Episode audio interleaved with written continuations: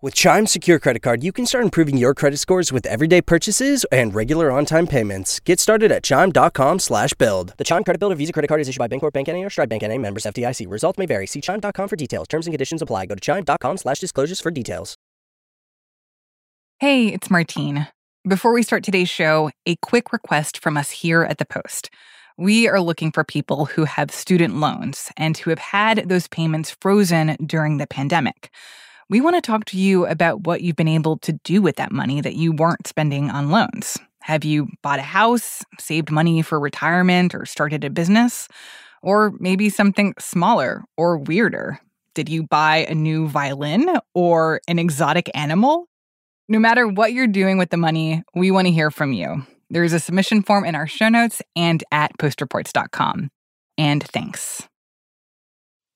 So, human rights groups have successfully persuaded the US government and governments of a few other Western countries to diplomatically boycott the Beijing Games over China's human rights abuses. But they've failed to convince corporate sponsors of the Games to drop their sponsorships or even to speak out much about China's human rights abuses because the financial stakes here for companies are so huge.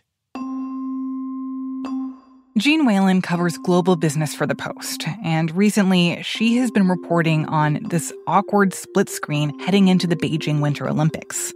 While the US and other governments are boycotting, American and European companies are very much not. From the newsroom of The Washington Post, this is Post Reports. I'm Martine Powers. It's Tuesday, February 1st. Today, we're talking about how businesses are facing hard questions around corporate responsibility, from human rights in the Olympics to diversity in the C suite.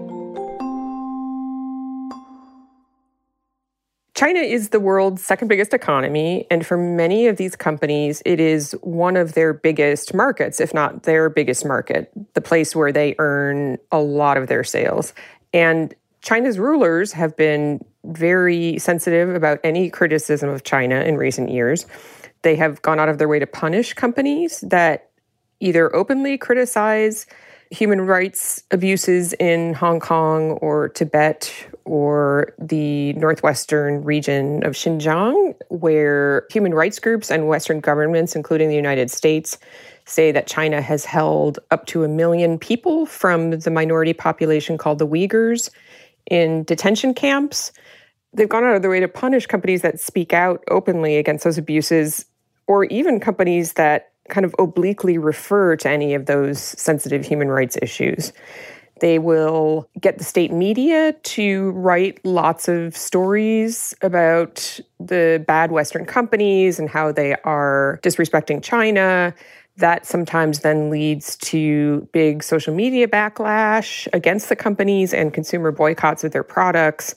And so companies are walking a tightrope between wanting to not offend one of their biggest markets and listening to human rights groups who have very legitimate complaints about the way China is treating various populations.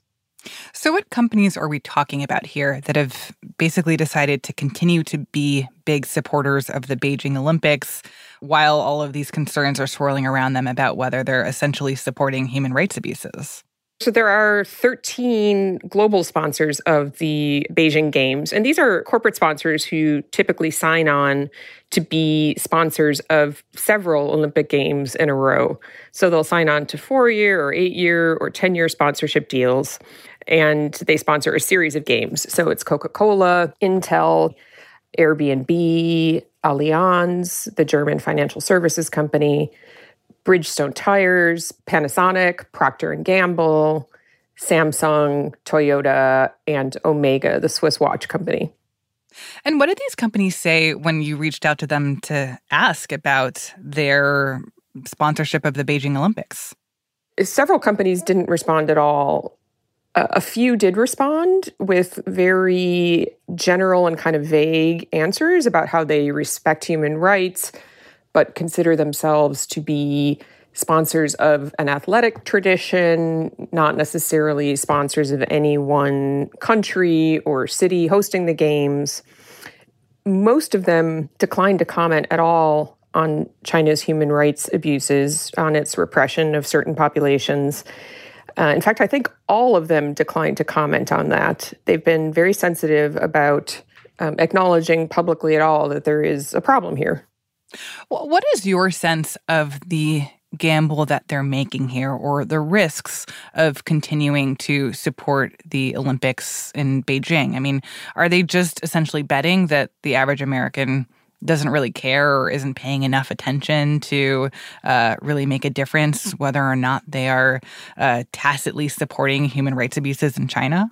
Human rights groups say that the companies are betting that the American public just isn't paying that much attention, that most people in the US watching the broadcasts probably don't know that much about these issues in China. This is not top of mind for Americans, that most Americans want to tune in and watch their favorite sports competition, and that they're better off, the companies, just keeping silent and perhaps maybe not advertising these games as much as they would normal games, but certainly not speaking out, not dropping their sponsorships, because ultimately the Chinese market is extremely important to many of their bottom lines.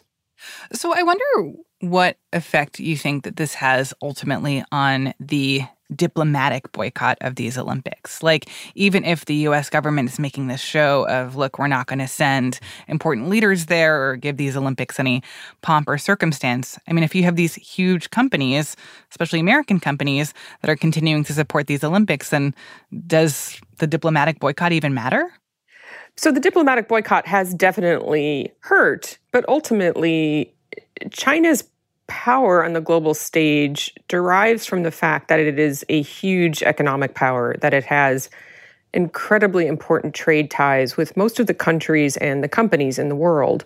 And China knows that. And it knows that so long as Western companies are still on board, still committed to doing business in China, still reliant on profits and sales in China, that they will not go out of their way to oppose China publicly, and that that is where China's power really lies. And so, as long as China can keep its economic ties strong with the Western world, it knows that it will have a place on the world stage and among the, the ultimate world powers.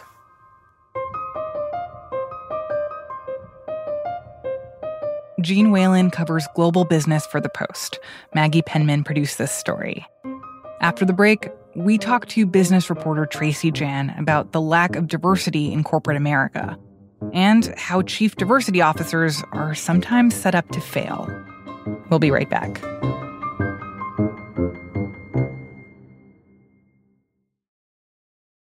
Save a little more this month. Chime checking accounts have features like fee-free overdraft up to $200 with SpotMe and no monthly fees. Open your account in minutes at chime.com slash goals24. Banking services and debit card provided by the Bancorp Bank N.A. or Stride Bank N.A. members FDIC. SpotMe eligibility requirements and overdraft limits apply. So in 2020, after George Floyd was murdered, corporate America came out of the woodwork and proclaimed for the first time that Black Lives Matter. This is Tracy Jan. She reports on race and the economy. Recently, she and a few of our colleagues at the Post did an analysis of the 50 most valuable public companies in the US. And their findings were really striking. Black employees still make up an incredibly small fraction of top executives, despite big promises after the summer of 2020 they decided to make all these promises of where they would expend their resources and also try to diversify their company ranks, not just bringing in more diverse employees, but also diversifying the very top of the organization, the C suite, where people hold the most power, earn the most money.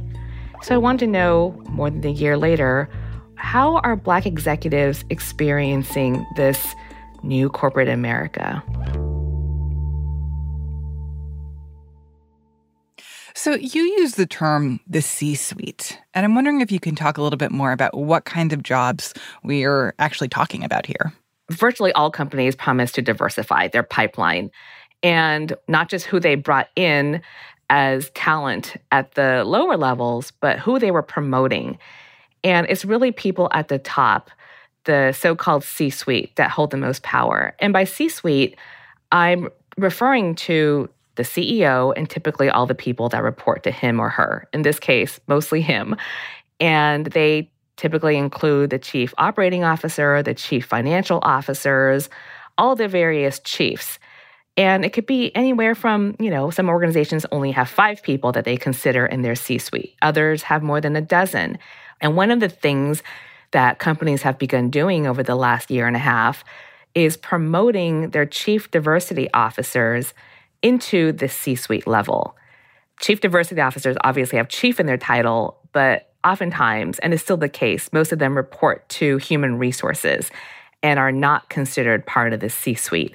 But more companies have begun raising their profile as they have tried to emphasize the importance of racial justice within their organization. As you mentioned, we saw a lot of these pronouncements about the need for change at companies in the aftermath of the murder of George Floyd. I think there was a lot of criticism that this was just giving lip service to the thing that was animating a lot of people in the moment. But I wonder if you feel like the death of George Floyd and the moment of activism and outcry after that did have a significant impact on how these companies were really looking at what they do and how they do it. There's definitely still ongoing grumblings about the fact that this is all window dressing. I think the thing that's different now is that their employees are really, really pushing the executives to make a change. And employees these days hold a lot more power, right? There's a labor shortage. A lot of them are younger, and the younger generation is really vocal and they're very public about it. They're not just vocal internally, but they're vocal on social media. And a lot of companies are very mindful of the image that they put out in the world.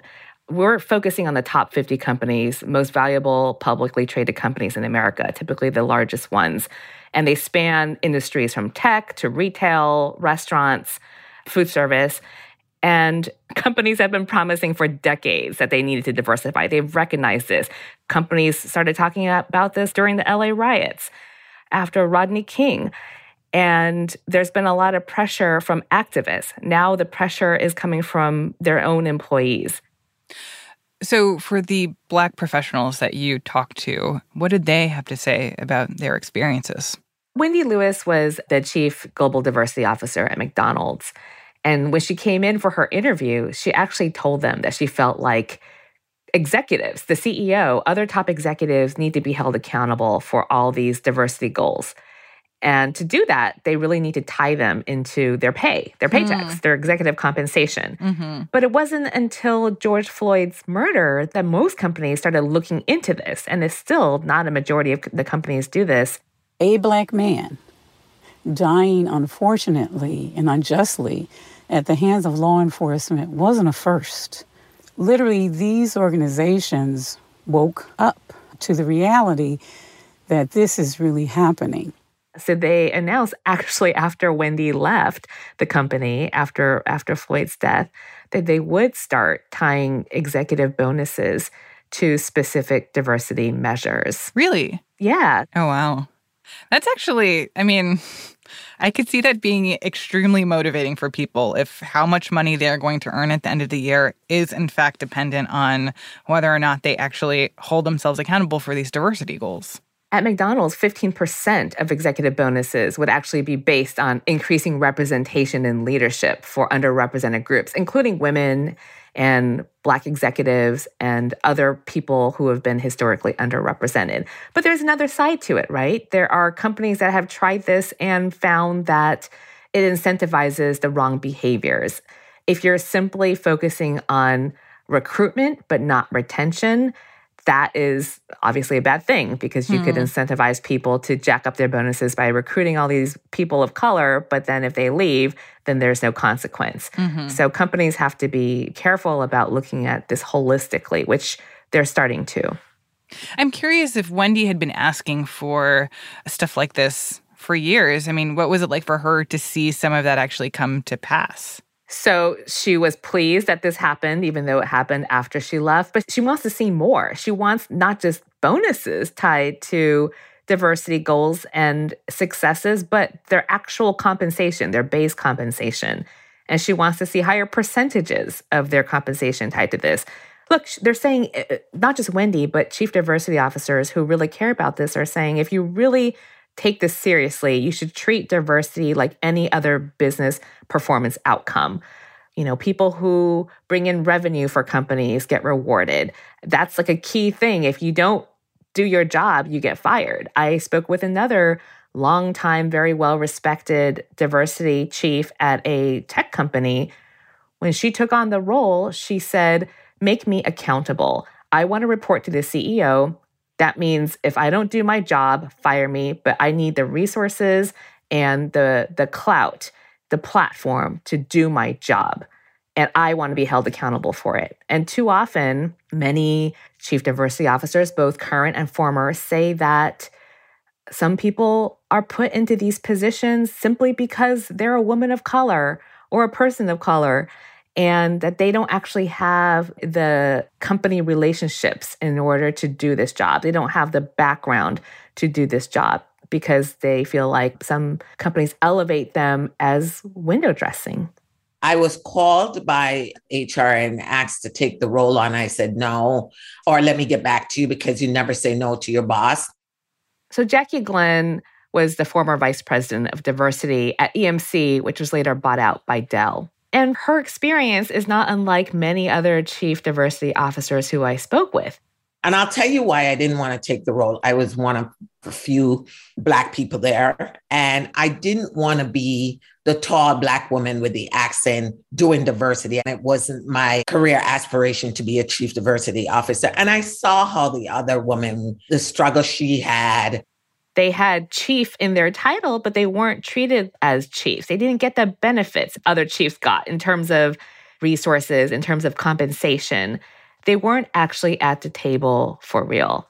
I was a chief diversity officer when there wasn't a whole lot of chief diversity officers around, when there wasn't a whole lot of company focusing on diversity. So I do believe that my company did a lot of things right. As my mom would like to say, their heart was willing, but their flesh was weak. So when Jackie first started as the vice president of diversity, she was she felt she was underpaid. She didn't have the resources, not having the staff, not having the budget. I was significantly underpaid in double digit compared to my peers direct report, not my peers, my peer direct report. And that, you know, I had for the 60,000 employee, I probably had two people reporting me and a tiny, tiny budget, which I thought I was getting more than my predecessor. Now, Jackie is a consultant, and she and other diversity officers have transitioned from working for one corporation, becoming consultants, working for many corporations who say they want to do this work. But she and others have told me that they've gotten their contracts canceled when they actually start doing this work and talk about internal cultures, some companies just cannot bear to hear the truth or have the truth be known. Wow. So then, what do you think is the solution here? Or what did the people that you talked to say they wanted to see for these jobs to actually be able to make a difference? So, what Chevron has actually begun to do is to introduce these inclusion counselors in their meetings where they assign promotions. So these are peers who are neutral observers who sit in on these twice yearly job meetings. And their job is to listen for biases and to help the people who are in positions of power avoid groupthink. So, for example, if we're talking about three employees and you want to give one of them a plum assignment, and one candidate is just not really being discussed because no one in the room knows that person. Well, the job of the inclusion counselor is to say, wait a minute, just because you five people don't know this person doesn't mean this person is not good at their job or doesn't deserve this promotion. So let's take a time out. You all go find out someone who knows this person and their work, and then come back and we can have a more fair, holistic discussion about who deserves this promotion or this job assignment.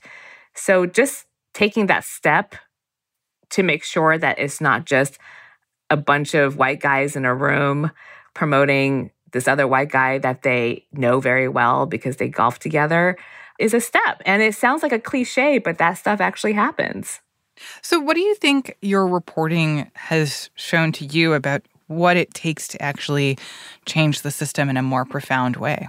this work is really difficult. In some ways, it shouldn't be, right? Because you have the numbers and people just have to acknowledge that systemic racism exists. But that's the difficult part. For a lot of companies, people who are in the majority who have power, typically white people, don't want to give up that power. If you put it in those terms of giving up power, it's just something that human nature, people don't want to give up. I think uh, folks uh, feel that the more empowered some become, the less powerful they will be. And I think there is a really bad graphic in the head of a lot of folks of what that pie is and how big the pieces really are. And it tends to be limited when the reality is it's as vast as the imagination. The most key point that these chief diversity officers told me is that they need to have the support of the CEO. And the CEO, the board, the top, top executives need to really care about this and to show that they care about this in order to give these chief diversity officers a platform to do their job. And to show that by promoting them into the C suite, by giving them the resources, the financial resources, as well as the employees to carry out this work. Tracy Jan reports on race and the economy at The Post. This story was produced by Jordan Marie Smith.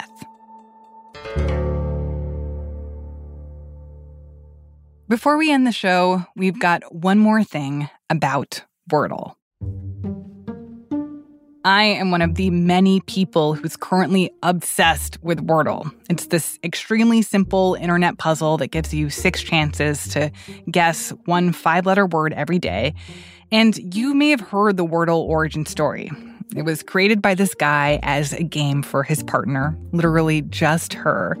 She liked the game, so they sent it to their friends, then their friends sent it to their friends. Back at the beginning of November, there were only about 90 people playing Wordle, but now that number is in the millions. And I am one of those people. Every morning for the past month, the first thing I do when I wake up is I roll over, I grab my phone, I open up the little tab that I have with Wordle in it, and then I just let my brain bask in the peaceful joy of this five minute puzzle. Well, there is some news from Monday night. It turns out that Wordle has been bought by the New York Times. No, I am not jealous at all. According to our colleague, media reporter Elahe Izadi, the game was sold for an amount that is in the low seven figures. So, in other words, that is more than a million dollars.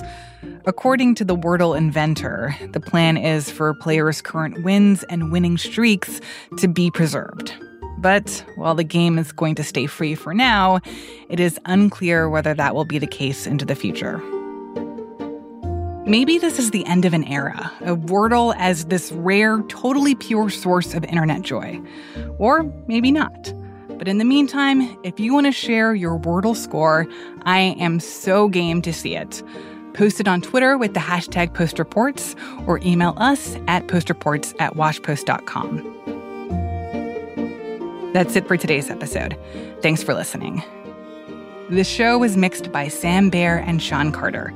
It was edited by Maggie Penman and Ariel Plotnick. I'm Martine Powers. We'll be back tomorrow with more stories from the Washington Post.